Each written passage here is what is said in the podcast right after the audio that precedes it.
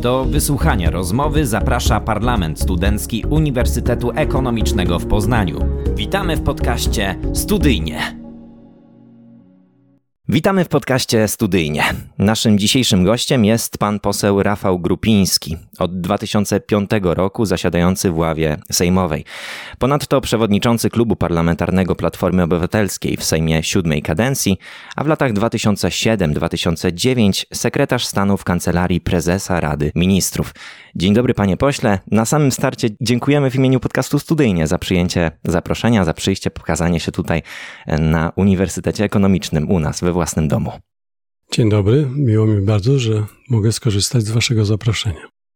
Czym się tak naprawdę Pan zajmował przed karierą polityczną i wyjdźmy od tego momentu studiowania. Co Pan studiował? Studiowałem polonistykę i miałem to szczęście, że studiowałem w czasach, kiedy rzeczywiście zestaw wykładowców był najwyższej, najwyższej klasy. E, opiekunem mojego roku od trzeciego roku i, i także grupy, bo były takie role w PRL-u przypisywane wykładowcom, był Stanisław Barańczak. Więc to już samo to było dla nas y, wielkim mm, e, zaszczytem, że akurat Stanisław Barańczak, którego wszyscy podziwialiśmy, y, opiekował się naszym rokiem i jeszcze dodatkowo moją grupą, w której byłem. E, mm, to był taki czas, że bardzo się rozbudowała od trzeciego roku polonistyka, ponieważ połączono nas z Wyższą Szkołą Pedagogiczną, gdzie też była polonistyka i rok nam się powiększył o prawie połowę dodatkowych studentów. Zresztą w ten sposób trafił do, na, na mój rok e, Jan Kasper, poeta, e, który, który właśnie na WSP studiował, a razem kończyliśmy liceum w Szamotułach. I to był też czas takich niezwykłych postaci, osobowości jak profesor Włodzimierz Dworzaczek na przykład, który wykładał historię Polski, ale głównie opierał tą swoją opowieść o historię, historię polskiej kultury, a właściwie kultury Rzeczpospolitej wielu narodów. E, I to były takie wykłady, że w C2 E, była pełna sala i ludzie siedzieli na stopniach, to znaczy przychodziło dobre ponad 200, jak nie więcej osób z różnych wydziałów, ponieważ taką sławą cieszyły się te wykłady. Profesora, który zawsze e, skromnie, ponieważ był trochę chory, więc o, o kulach przychodził powolutku zawsze na te wykłady, a jak ruszał z opowieścią, to wszyscy po prostu byliśmy zachwyceni i e, profesor Zofia Trojanowiczowa, no mnóstwo było wspaniałych osób. Moim promotorem potem był, był Jasław Maciejewski, profesor, specjalista od romantyzmu, który razem z Zofią Trajanowiczową zresztą napisał pierwszą książkę o historię czerwca 56 roku w Poznaniu, która ukazała się w czasie tej wiosny Solidarności w 81 roku. E, tak więc dużo się działo, a poza tym to był czas, kiedy ja skończyłem studia, rusz, ruszył SKS, e, Studencki Komitet Solidarności. Ja wtedy po prostu brałem udział w spotkaniach, mimo że już nie byłem studentem, ale ze względu na moja dziewczyna wtedy była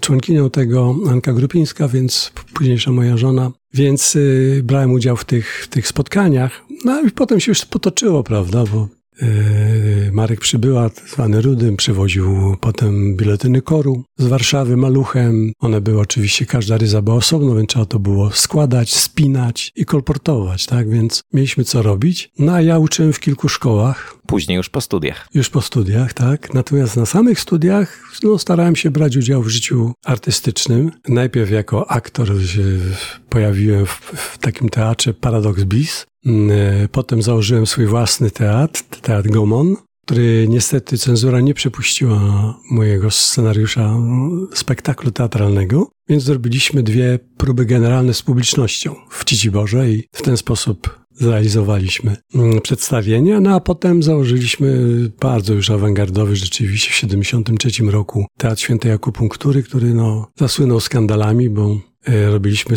e, spektakle między innymi na, basena, na basenach na Chwiałkowskiego. E, widzowie nie mogli wejść w ubraniach. Musieli przyjąć od nas takie białe prześcieradła z wyciętym otworem na, na głowę tylko i z paskiem do, do przepasania, bo wszystkie rzeczy związane ze światem, artefakty i tak dalej musiały pozostać poza przestrzenią teatru. Grupa w składzie z Milo Curtisem przygrywała nam, improwizowała w czasie spektaklu. Myśmy po prostu wszystko improwizowali. Nie było żadnego, żadnego tekstu, żadnego scenariusza z góry założonego. Było mnóstwo pomalowanych na biało przedmiotów, które były odrealnione jakby swojej funkcji, tak? Czyli huśtawka wisiała na przykład na ścianie, więc ewentualnie mógł sobie widz odbić nerki, prawda, jeśli by chciał z niej skorzystać. Krzesła miały kopuły, były odwrócone do góry nogami i tak dalej, i tak dalej. I bawiliśmy się tymi przedmiotami, próbowaliśmy tworzyć atmosferę. Oczywiście było mnóstwo ziół i kadzideł, także słabo się było żeby zobaczyć w ogóle, kiepsko było się e, zobaczyć. No i zrobiła się z tego afera. Wszystkie pisma zaczęły nas pisać medyk, nowy medyk, student, e, itd. Oczywiście ekspres poznański i tak dalej, że, że skandaliczna, skandaliczna, ocierająca się o pornografię, grupa lewacka, która jakieś fatalne idee z zachodu próbuje zaszczepić polskim zdrowym studentom, prawda? I od tego no się i, zaczęło tak naprawdę. No i w, w, tej sytuacji myśmy spektakl robili o 24 o północy e, w Ciciborze i też na basenie. No i skończyło się w końcu zatrzymaniami.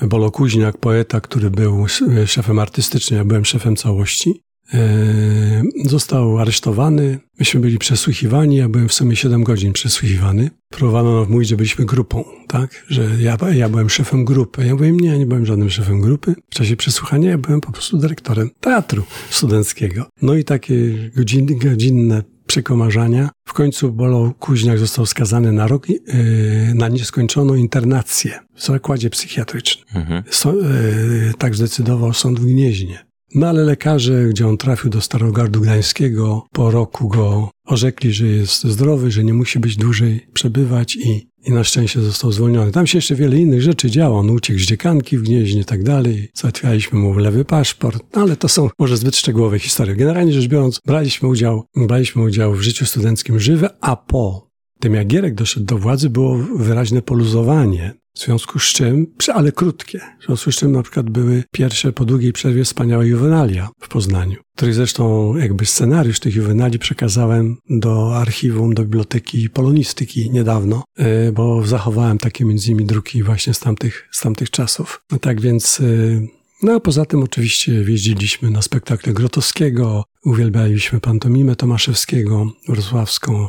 Mnóstwo było wtedy teatrów studenckich od, y, od y, nie wiem, y, takiego teatru jak Teatr Stu w Krakowie, prawda, po, po przeróżne teatry, które po prostu zjeżdżały się, przedstawiały swoje spektakle. Ja już nawet w pewnych raz w tej chwili sobie tych teatrów nie przypomniał. Były łódzkie przeglądy teatralne, myśmy też próbowali z akupunkturą tam się dostać, ale przyszło jury składające się z członków teatru ósmego dnia i oni nie, nie wpuścili konkurencji do Łodzi na, na festiwal. To był, jak nie mam, taki początek tej kariery politycznej, a ja bym chciał jeszcze się cofnąć i zapytać pana posła króciutko o takie najlepsze, najważniejsze wspomnienie z czasów studiów. Gdyby się takie pojawiło teraz w pana głowie, to co by to było? Myślę, że po pierwsze, na pewno wykłady profesora Dworzaczka, po drugie, postawa Stanisława Barańczaka, który, bo wspomniałem o wyroku na Bolesławie Kuźniaku wykonanym, natomiast myśmy wszyscy e, byli przesłuchiwani przez Rzecznika Dyscypliny Uniwersytetu. Dostaliśmy, dwie osoby dostały wilcze bilety z naszych aktorów e, i zostały ze studiów relegowane ale po roku ich przyjęto na szczęście z powrotem. Myśmy wszyscy dostali y, nagany i ponieważ nie chodziliśmy na zajęcia w ogóle praktycznie w tym pierwszym semestrze w 1973 roku, to nie mieliśmy zaliczeń.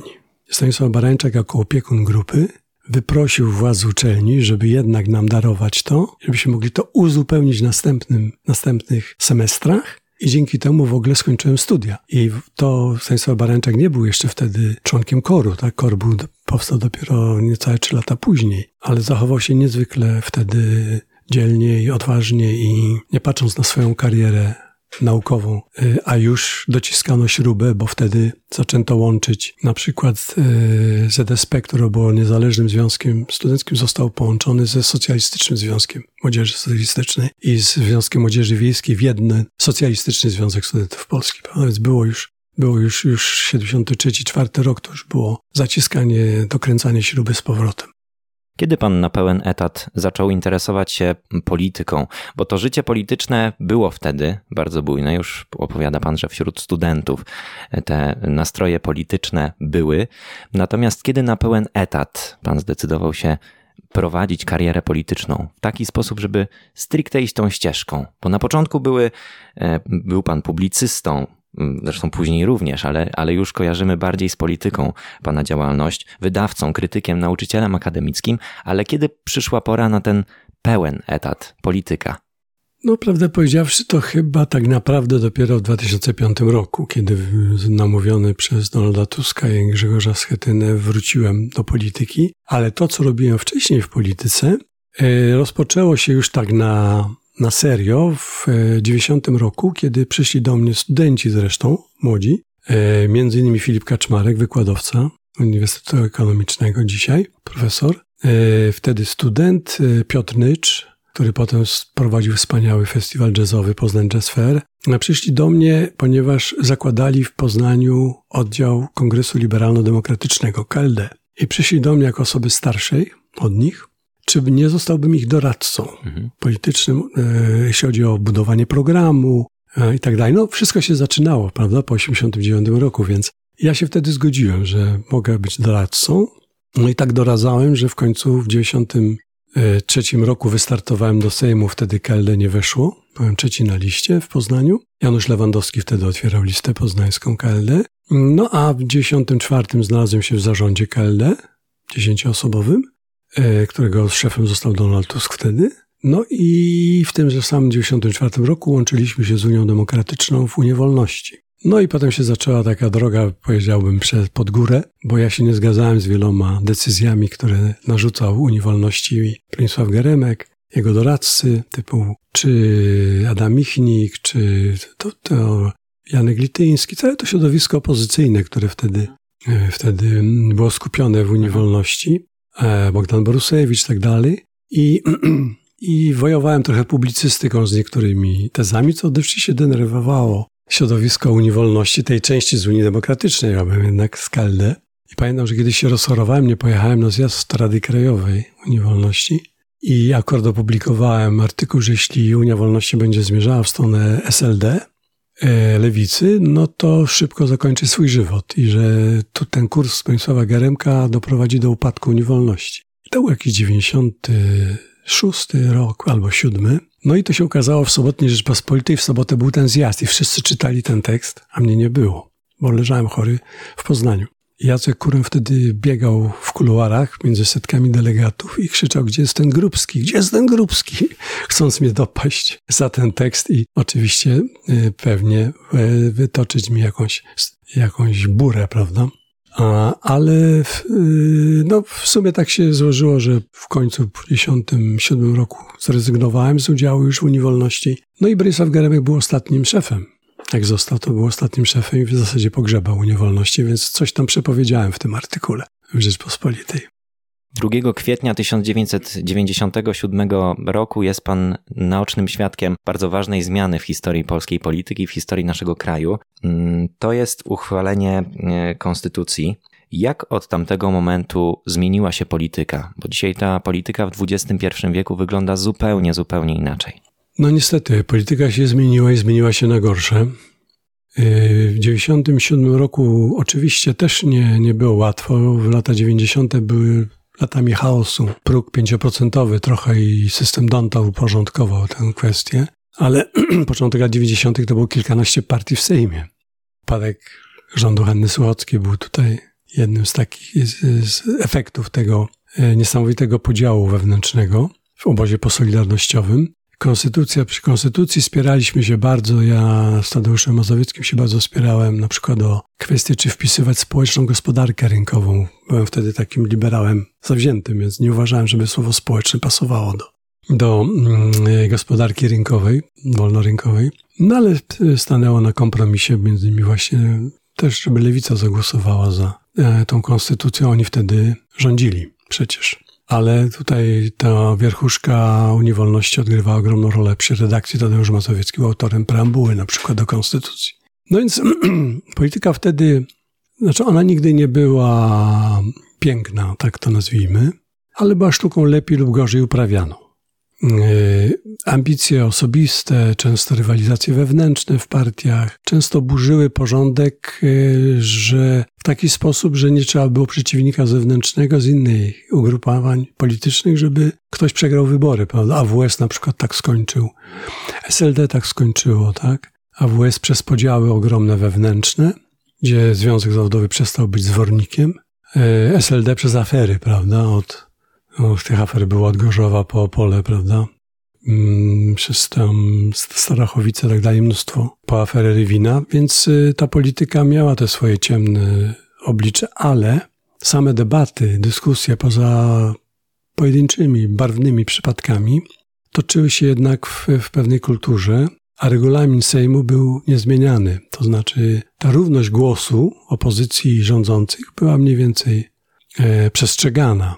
Mniej czy lepiej, oczywiście, ale e, mniej czy bardziej dobrze, ale jednak była przestrzegana. Natomiast to, co się stało po 2015 rokiem, roku, no to już niestety, ale zaczęło się od takiej, mm, takiego dyktatu większości. Zmiany regulaminu Sejmu i jak pewnie nasi słuchacze wiedzą, bywa tak, że wicemarszałek e, potrafi ustalić 30-sekundowy maksimum czas wypowiedzi i oczywiście przerywa w połowie słowa. Nawet nie pozwala do kropki doprowadzić zdania, tak? To jest taki zewnętrzny, ale bardzo widoczny symbol upadku obyczaju parlamentarnego parlare, tak, rozmawiać, rozmawiamy. Yy, parlament jest od tego, żeby dyskutować, natomiast tu dyskusja jest przez stronę większościową ucinana i ograniczana bardzo. Poza tym język też poprzez yy, między innymi anonimowość w mediach społecznościowych bardzo się zwulgaryzował.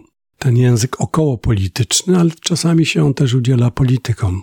Eee, oskarżenia miotane wobec siebie nawzajem po prostu nie mają żadnych żadnych granic e, traktowania z strony konkurencyjnej. Więc, więc e, prawdę powiedziawszy, nawet kiedy pamiętam, jak e, wszyscy wspominali czasy samobrony LPR-u, prawda? I samobrona była przykładem takiej partii, gdzie, która mm, wnosiła do Sejmu niskie obyczaje, tak? Mało kulturalne. Chodziła w łesie, nie brakowało takich polityków przecież z różnych skrajnych partyjek, które były na wspólnej liście AWS-u. Natomiast, natomiast yy, to była niska kultura, często wynikająca ze słabego wychowania, tak, słabego wykształcenia ludzi, którzy stali się posłami.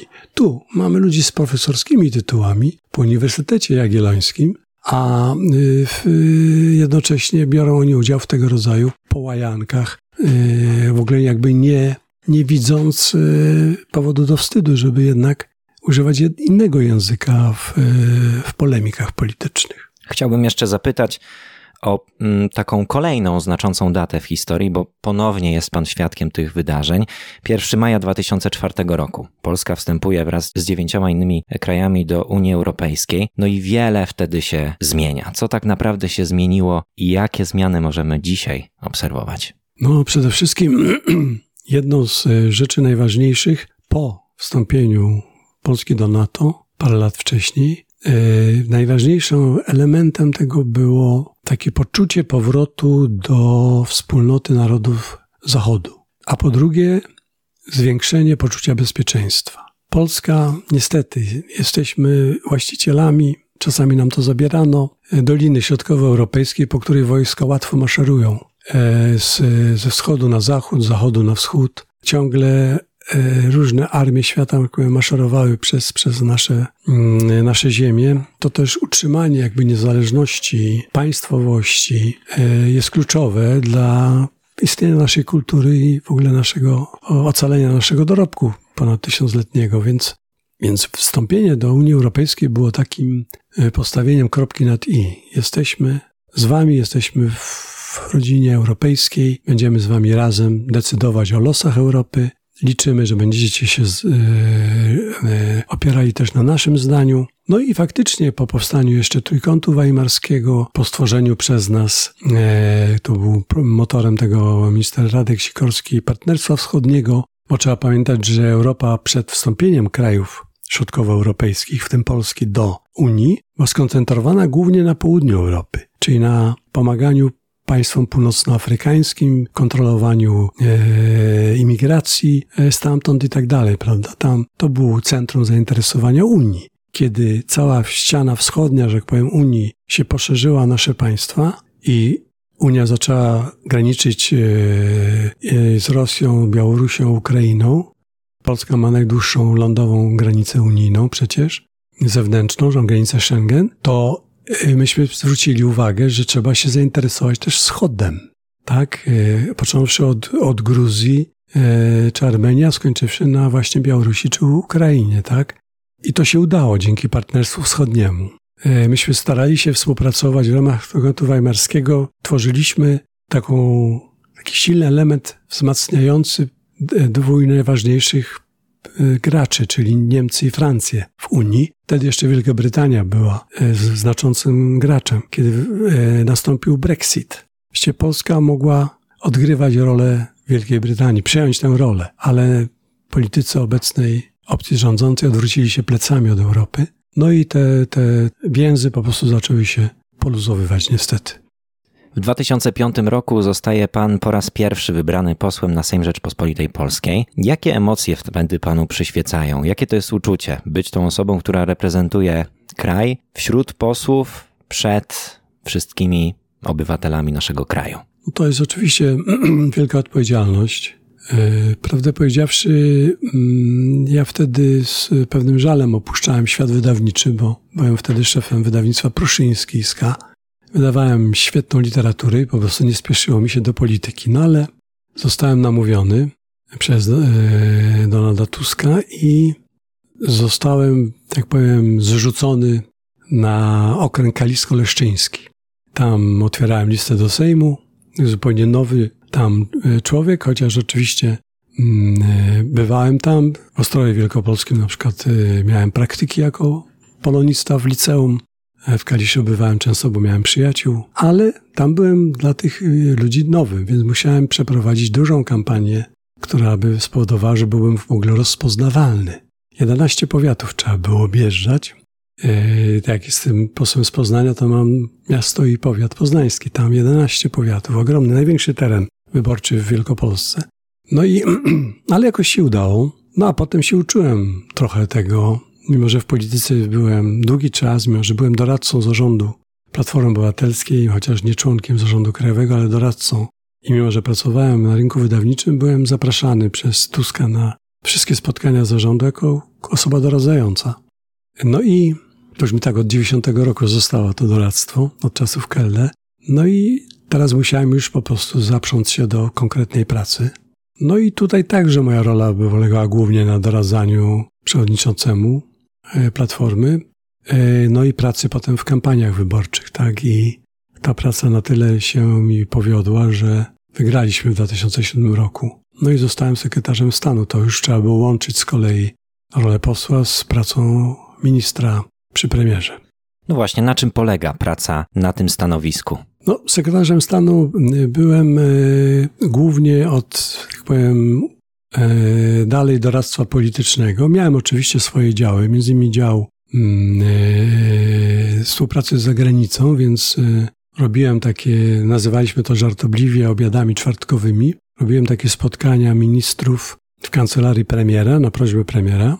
E, z, przed wszystkimi wizytami, na przykład ważnymi Tuska za granicą lub wizytami gości ważnych w Polsce, żeby ministrowie spraw zagranicznych, gospodarki, e, w, spraw społecznych i tak dalej, żeby po prostu nam przekazywali, jakie rzeczy są e, ministra do spraw europejskich, jakie sprawy są do załatwienia, co, co musimy poruszyć, jak się przygotować do wizyty lub na wizytę. E, opiekowałem się też e, rentami specjalnymi na przykład. E, tutaj sporo osób poszkodowanych w czasach stanu wojennego, którzy stracili pracę, często nie dawali sobie rady życiowo, zwracali się o prośbę o takie renty do, do premiera. Też koordynowałem pracę Cybosu, co może być ciekawe, bo Cybos podlega premierowi. No i też z Instytutem Spraw Wschodnich, czy też tutaj wszelkimi placówkami analizującymi politykę wschodnią współpracowałem. Więc to była praca bardzo ciekawa. No, na tyle ciekawa, że teraz niektórzy wrzucają moje zdjęcie, jak się witam z e, Putinem na Kremlu, tak? Bo byłem członkiem delegacji polskiej. E, więc brałem udział w wielu takich właśnie spotkaniach, czy z prezydentem Sarkozym, czy właśnie w Rosji, czy, czy w Izraelu. Więc niezwykle ciekawą wizytę odbyliśmy. E, więc e, to bardzo ciekawe zadanie i bardzo odpowiedzialne.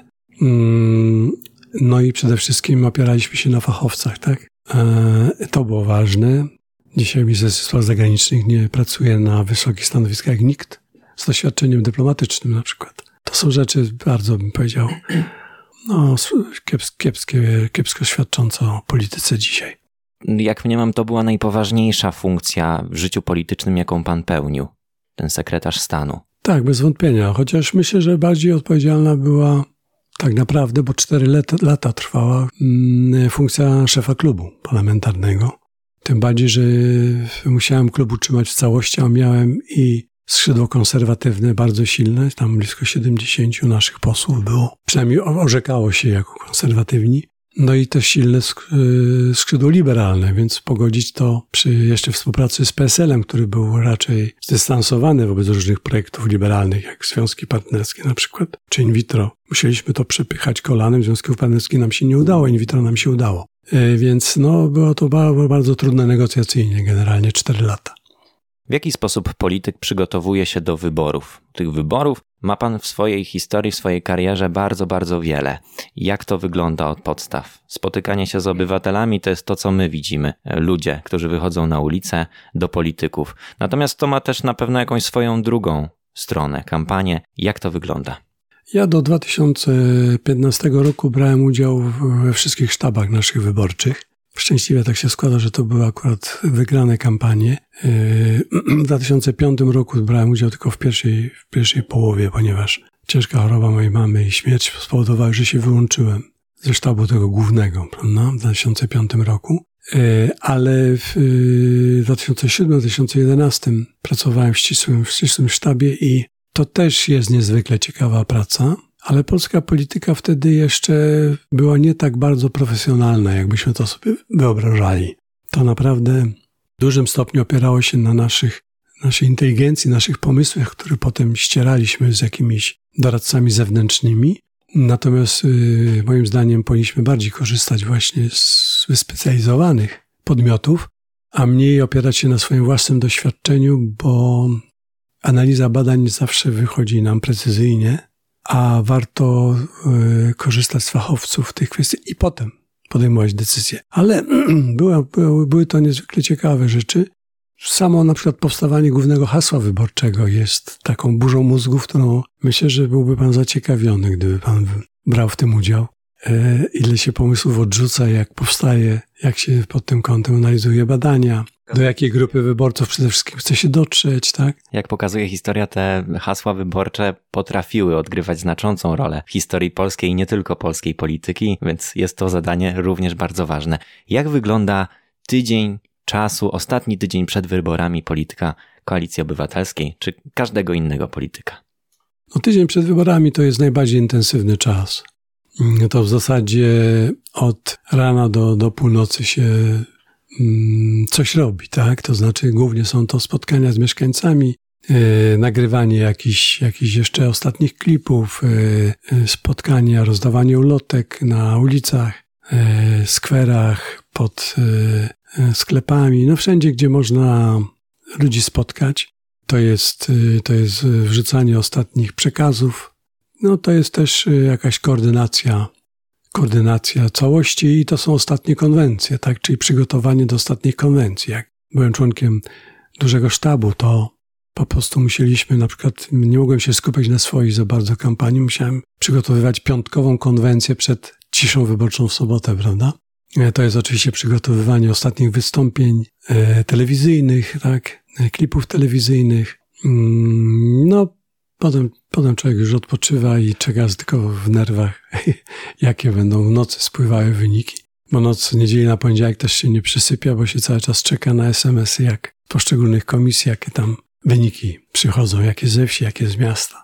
Jakie cechy powinien mieć polityk doskonały? Bo nie jest łatwo się przecież przebić w erze, gdzie mamy dostęp cały czas do informacji, mamy technologię, która nam umożliwia przekazywanie informacji, i wydaje się, że dzisiaj to niezwykle dla nas, młodych ludzi, studentów, jest ważne, żeby pojawiać się przede wszystkim w internecie. Jakie są sposoby, właśnie, żeby zostać dobrym politykiem w XXI wieku? Odpowiem paradoksalnie na to pytanie, żeby być dobrym politykiem, to trzeba zachowywać się w sposób, który zgodny jest przede wszystkim z wewnętrznymi wartościami, z jakimiś podstawowymi pojęciami etyki, ale to często oznacza, że się nie jest dostatecznie skuteczny. Niestety dzisiejsza e, arena polityczna żywi się wydarzeniami, żywi się happeningami, e, żywi się sensacjami, skandalami e, i wiele skandali jest prowokowanych specjalnie. E, wiele, nie wiem, ustawek w tabloidach jest robionych także specjalnie e, po to, żeby przekonać do siebie większą grupę wyborców, żeby przyciągnąć uwagę ludzi, bo często niestety głośność nazwiska, niezależnie jakie się czasami nawet przekręty robi, e, jeśli się jest politykiem bez, bez czci i sumienia, to skala nagłośnienia takiego nazwiska powoduje, że wielu ludzi rozpoznaje to nazwisko na liście, nawet się nie zastanawia, bo generalnie na co dzień nie obserwuje mediów, telewizji, internetu. Aha, kojarzę to nazwisko i stawia krzyżyk. Więc być dobrym politykiem to by znaczyło dzisiaj, że trzeba w taki sposób uprawiać politykę, żeby z jednej strony zachowywać wszystkie zasady czystej gry, a z drugiej strony jednak znaleźć sposób na bycie skutecznym, tak? Czyli pokonać tych, którzy żywią się ludzką słabością do skandali, do sensacji, którzy żywią się po prostu plotką, oczernieniem, który zanim sprawdzą wyborcy już e, jest cisza wyborcza, prawda? To jest taka metoda wielu polityków, że dwa dni przed, mimo że są sądy 408-godzinne, 24 e, tak naprawdę, ale jeszcze odwołanie, to często w, w czwartki przedwyborcze wrzucają jakąś, jakieś kłamstwo mocno, jak to się mówi w cudzysłowie, zielące w mediach, w internecie, tego już do soboty, właśnie do piątku 24 godziny już przeciwnik nie, nie jest w stanie sprostować, prawda? Tak wygląda generalnie dzisiaj y, świat, przede wszystkim w mediach, w internecie, no bo nie mamy możliwości często sprawdzenia tego, co tak naprawdę do nas dociera, a nie zagłębiamy się wystarczająco w temat, żeby tą prawdę poznać. Politycy nie lubią rozmawiać o swoich wpadkach, prawda? No, nie przepadają. Dlatego tutaj dzisiaj padnie takie pytanie: czy ma pan poseł jakieś wpadki, jakieś sytuacje, o których wolałby zdecydowanie zapomnieć? Zapomnieć nie, bo trzeba pamiętać wpadki. I w sumie miałem dwie wpadki, tak naprawdę. E, jedna to był na Marszu Wolności, e, kiedy rozmawialiśmy o kwestii związków partnerskich. E, dwóch młodych ludzi do mnie podeszło i mnie pytało, jak to, kiedy to my wprowadzimy i tak dalej. Mm, ja odpowiadałem, że do tego potrzebna jest edukacja, Przede wszystkim, żeby przekonać ludzi, e, szczególnie z mniejszych miejscowości, żeby zrozumieli, że to nie jest nic złego, że dzisiaj 25% młodych ludzi, wtedy to było, teraz już jest więcej, żyje bez ślubu po prostu w związkach partnerskich. To nie jest tylko kwestia związków jednopłciowych, tak? Ale, ale to jest w ogóle problem o wiele szerszy. Te dzieci się tak wychowują i musimy to uporządkować prawnie, tak? Kwestie spadków i tak dalej, wizyt w szpitalu. No i tak opowiadałem, tak? I podałem przykład z Świebodzinie, czy gdzieś no ludzie muszą wiedzieć, bo inaczej nas y, y, wyniosą, że tak powiem. Mhm, oczywiście. Y, z, z, tego, z, z polityki. No a to się okazało, że to byli dwaj dziennikarze telewizji publicznej. Czyli to aktualny temat tak naprawdę.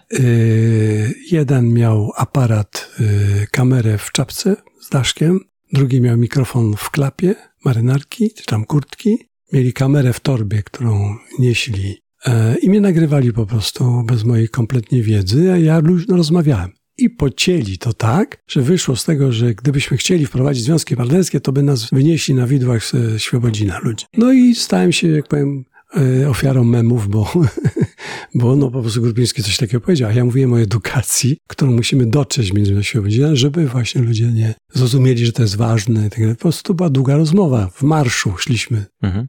marszałkowską. A druga sytuacja? A druga to było, kiedy zapytano mnie o klub żużlowy chyba w Kaliszu, a tam kiedyś żużel był, ale klubu już dawno nie było. A ja pamiętałem, że kiedyś był.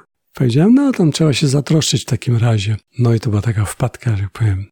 No ale drobna w sumie, no bo, ale ja byłem tam kimś nowym, tak, świeżym, więc jeszcze niedobrze znałem ten, ten teren. Zna pan jakieś stereotypy na temat polityków, które w tym momencie można by było podkreślić i kolokwialnie mówiąc obalić? Stereotypów jest wiele, natomiast myślę, że ważniejszym od stereotypu polityków, bo wielu z nich na stereotypy zasługuje, jest y, stereotyp polityki jako takiej. Czyli takie przekonanie, że polityka jest czymś złym. Czyli przekonanie, że do polityki nie warto iść, nie warto się nią zajmować, bo to jest generalnie rzecz biorąc podłe zajęcie. E, to oczywiście powoduje, że wielu ludzi, którzy do polityki idą, to szerokie przekonanie powszechne, podejrzewa, że idą tam ludzie w dużej stopniu na przykład dla kariery. Tym się nie, nie, nie udało, nie powiodło w życiu. Znam taką partię, że takich ludzi jest 80%. E, I w, dlatego niezwykle ważna jest edukacja obywatelska, jeśli chodzi o szczególnie młodzież, która wchodzi w wiek głosowania. O szkołach średnich myślę. Szkoda, że zlikwidowano gimnazja, bo to był też świetnie się one, e, jeśli chodzi o swój poziom, rozwijały. Trzeba absolutnie docierać do nowego pokolenia z przekonaniem, że polityka nie jest czymś złym sama w sobie, że często ludzie, którzy się za politykę biorą, biorą się z e, własnych wąskich interesów, nie poradzili sobie inaczej i na sile na przykład e, brandu, mówiąc trochę anglopolszczyzną, danej partii po prostu wjeżdżają do Sejmu czy Senatu i zaczynają karierę E, lepsze życie po prostu, nie myśląc o dobru Rzeczpospolitej jako, jako dobru wspólnym, tak? Więc jeśli mm, e, nowe pokolenie nie przekona się do tego, że warto wchodzić w politykę i ją zmieniać, traktować jako sztukę, bo polityka jest też sztuką, według starożytnych definicji, e, to ona też się nie poprawi, nie, nie zmieni na lepsze. I w tym sensie taki stereotyp polityki trzeba zwalczać.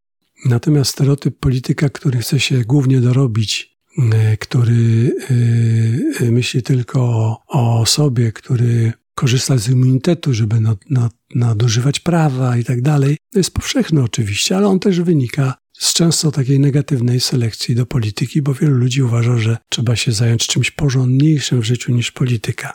Polityka też musi być porządna i muszą w niej być porządni ludzie. Gdybyśmy wyszli teraz na ulicę i porozmawiali z większością obywateli, to faktycznie oni by stwierdzili, że ta polityka jest dla nich tematem drażniącym, prosto z mostu mówiąc. Jak radzić sobie z krytyką? Jak politycy, jak partie radzą sobie z krytyką, która stale jest w ich stronę kierowana? Bo mówimy tutaj zarówno o jednej stronie, jak i o drugiej stronie. Najważniejsze jest oczywiście bezpośredni kontakt z ludźmi i rozmowa znaczy często jest tak, my mm, organizowaliśmy nasze, nasze kluby obywatelskie na przykład przez wiele lat. Teraz kontynuujemy, chociaż już nie, nie, często nie pod tą nazwą. Takie spotkania otwarte, tak? Jest ich, jest, ich, jest ich naprawdę sporo. Ostatnio brałem udział w takim spotkaniu z e, byłem wicepremierem Tomaszem Siemoniakiem w Pleszewie na przykład e, i w bibliotece tam lokalnej i często jest tak, że ktoś, kto nawet na początku jest nastawiony z dystansem, czy nawet wrogo, zadaje takie agresywne pytania. Potem po dyskusji, po rozmowie zmienia podejście, zmienia ton, zaczyna więcej jakby rozumieć z, z, tego, dlaczego tak, a nie inaczej my postąpiliśmy, albo dlaczego druga strona, którą krytykujemy, postąpiła właśnie tak, a nie inaczej. I tak naprawdę z krytyką najlepiej walczy się w ten sposób. Yy, oczywiście ważną rolę odgrywają tu liderzy, tak? którzy są w stanie jakby swoją siłą medialną, tak jak Tusk na przykład, prawda, swoją konferencją prasową, odpowiedzią na pytania kłopotliwe, potrafi upowszechnić jakąś taką naszą trafną odpowiedź na krytykę, tak? I jest takich oczywiście polityków każdej partii wielu, tak? I, i oni e, potrafią. Niektórzy to robili wręcz w jakimś sensie z polecenia zawodowo, prawda? Tak jak rzecznicy partii, nie wiem, Adam Bielan na przykład taką rolę pełnił w PiSie przez wiele lat, prawda? E, czy u nas Jan Grabiec dzisiaj taką rolę pełni? To prawie, że na sam koniec. Czego możemy życzyć, życzyć Panu i Pana partii w najbliższym czasie? No tylko jednego. Tylko jednego sukcesu, żebyśmy yy, zwyciężyli w najbliższych wyborach, ale dodałbym do tego drugie życzenie, niezależnie od kwestii, które będą do rozstrzygnięcia i rozliczeń i tak dalej. Myślę, że to życzenie się nie spełni ale zawsze dobrze, gdyby padło, żebyśmy nie zastali kompletnie wypróżnionego skarbca Rzeczpospolitej. To znaczy, żeby nie było tak, że się okaże, że tak naprawdę budżet państwa jest pusty i że nowy, nowi zarządzający Polską muszą zaczynać od bolesnych cięć. Y, pamiętam naszą sytuację w 2008 roku.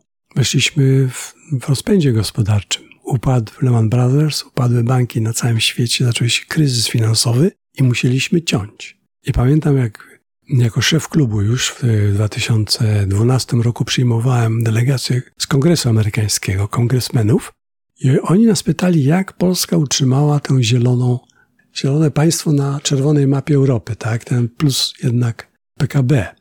To dla Uniwersytetu Ekonomicznego bardzo ciekawe analizy można przeprowadzać, w, patrząc w przeszłość. A ja powiedziałem, że obcięliśmy wszystkie wydatki w ministerstwie. Mieliśmy specjalne spotkanie z ministrami o 20%. W 2008 roku cięliśmy tak budżet na 2009 rok. I szef tej delegacji kongresmenów amerykańskich zapytał, no ale jak to? I parlament się zgodził na takie cięcia? ja powiedziałem, tak, zgodził się, bo rozumiał powagę sytuacji. E, e, I to było jeden z takich, e, takich chwil, kiedy rzeczywiście politycy zachowali się tak, jak, jak powinni, choć koszty płacili wszyscy od kultury po zdrowie, prawda? Wszyscy musieli gdzieś na chwilę, na szczęście, na chwilę, na, na pierwszy rok, dwa, obcinać swoje możliwości, żeby całość państwa wyszło na prostą i nie trzeba było na przykład tak obcinać emerytur, jak musiały robić państwa bałtyckie chociażby, prawda? I teraz pytanie kompletnie oderwane od polityki. W jaki sposób poseł Sejmu Rzeczpospolitej Polskiej spędza swój wolny czas?